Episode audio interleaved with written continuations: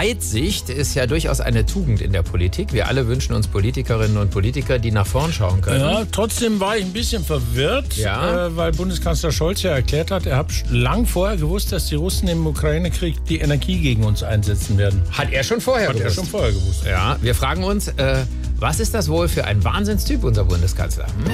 Das ist der Olaf. Ich bin der Olaf. Der Olaf weiß neuerdings alles. Schönen Dank. Fast alles. Man könnte ihn den neuen Nostra-Olaf nennen. Schönen Dank. Olaf reicht. Olaf hat zum Beispiel vorausgesehen, Dass dass... die Russen Gas als Waffe einsetzen. Ob er damals schon was dagegen tun wollte, weiß er leider nicht. Wie gesagt, ich weiß nur fast alles. Herr Scholz, wussten Sie, dass es heute regnet? Ja, es war mir nur nicht ganz klar, wo. Und dass man den Fisch gestern in der Kantine besser nicht hätte essen sollen? Ja, wusste ich, natürlich. Ah, Und wie spät gestern Abend um 20 Uhr war? Auch das wusste ich vorher, ja. Und dass Sie gleich diesen Suppentopf aufgesetzt bekommen, haben Sie bestimmt auch gewusst, hä? Selbstverständlich. Schönen Dank.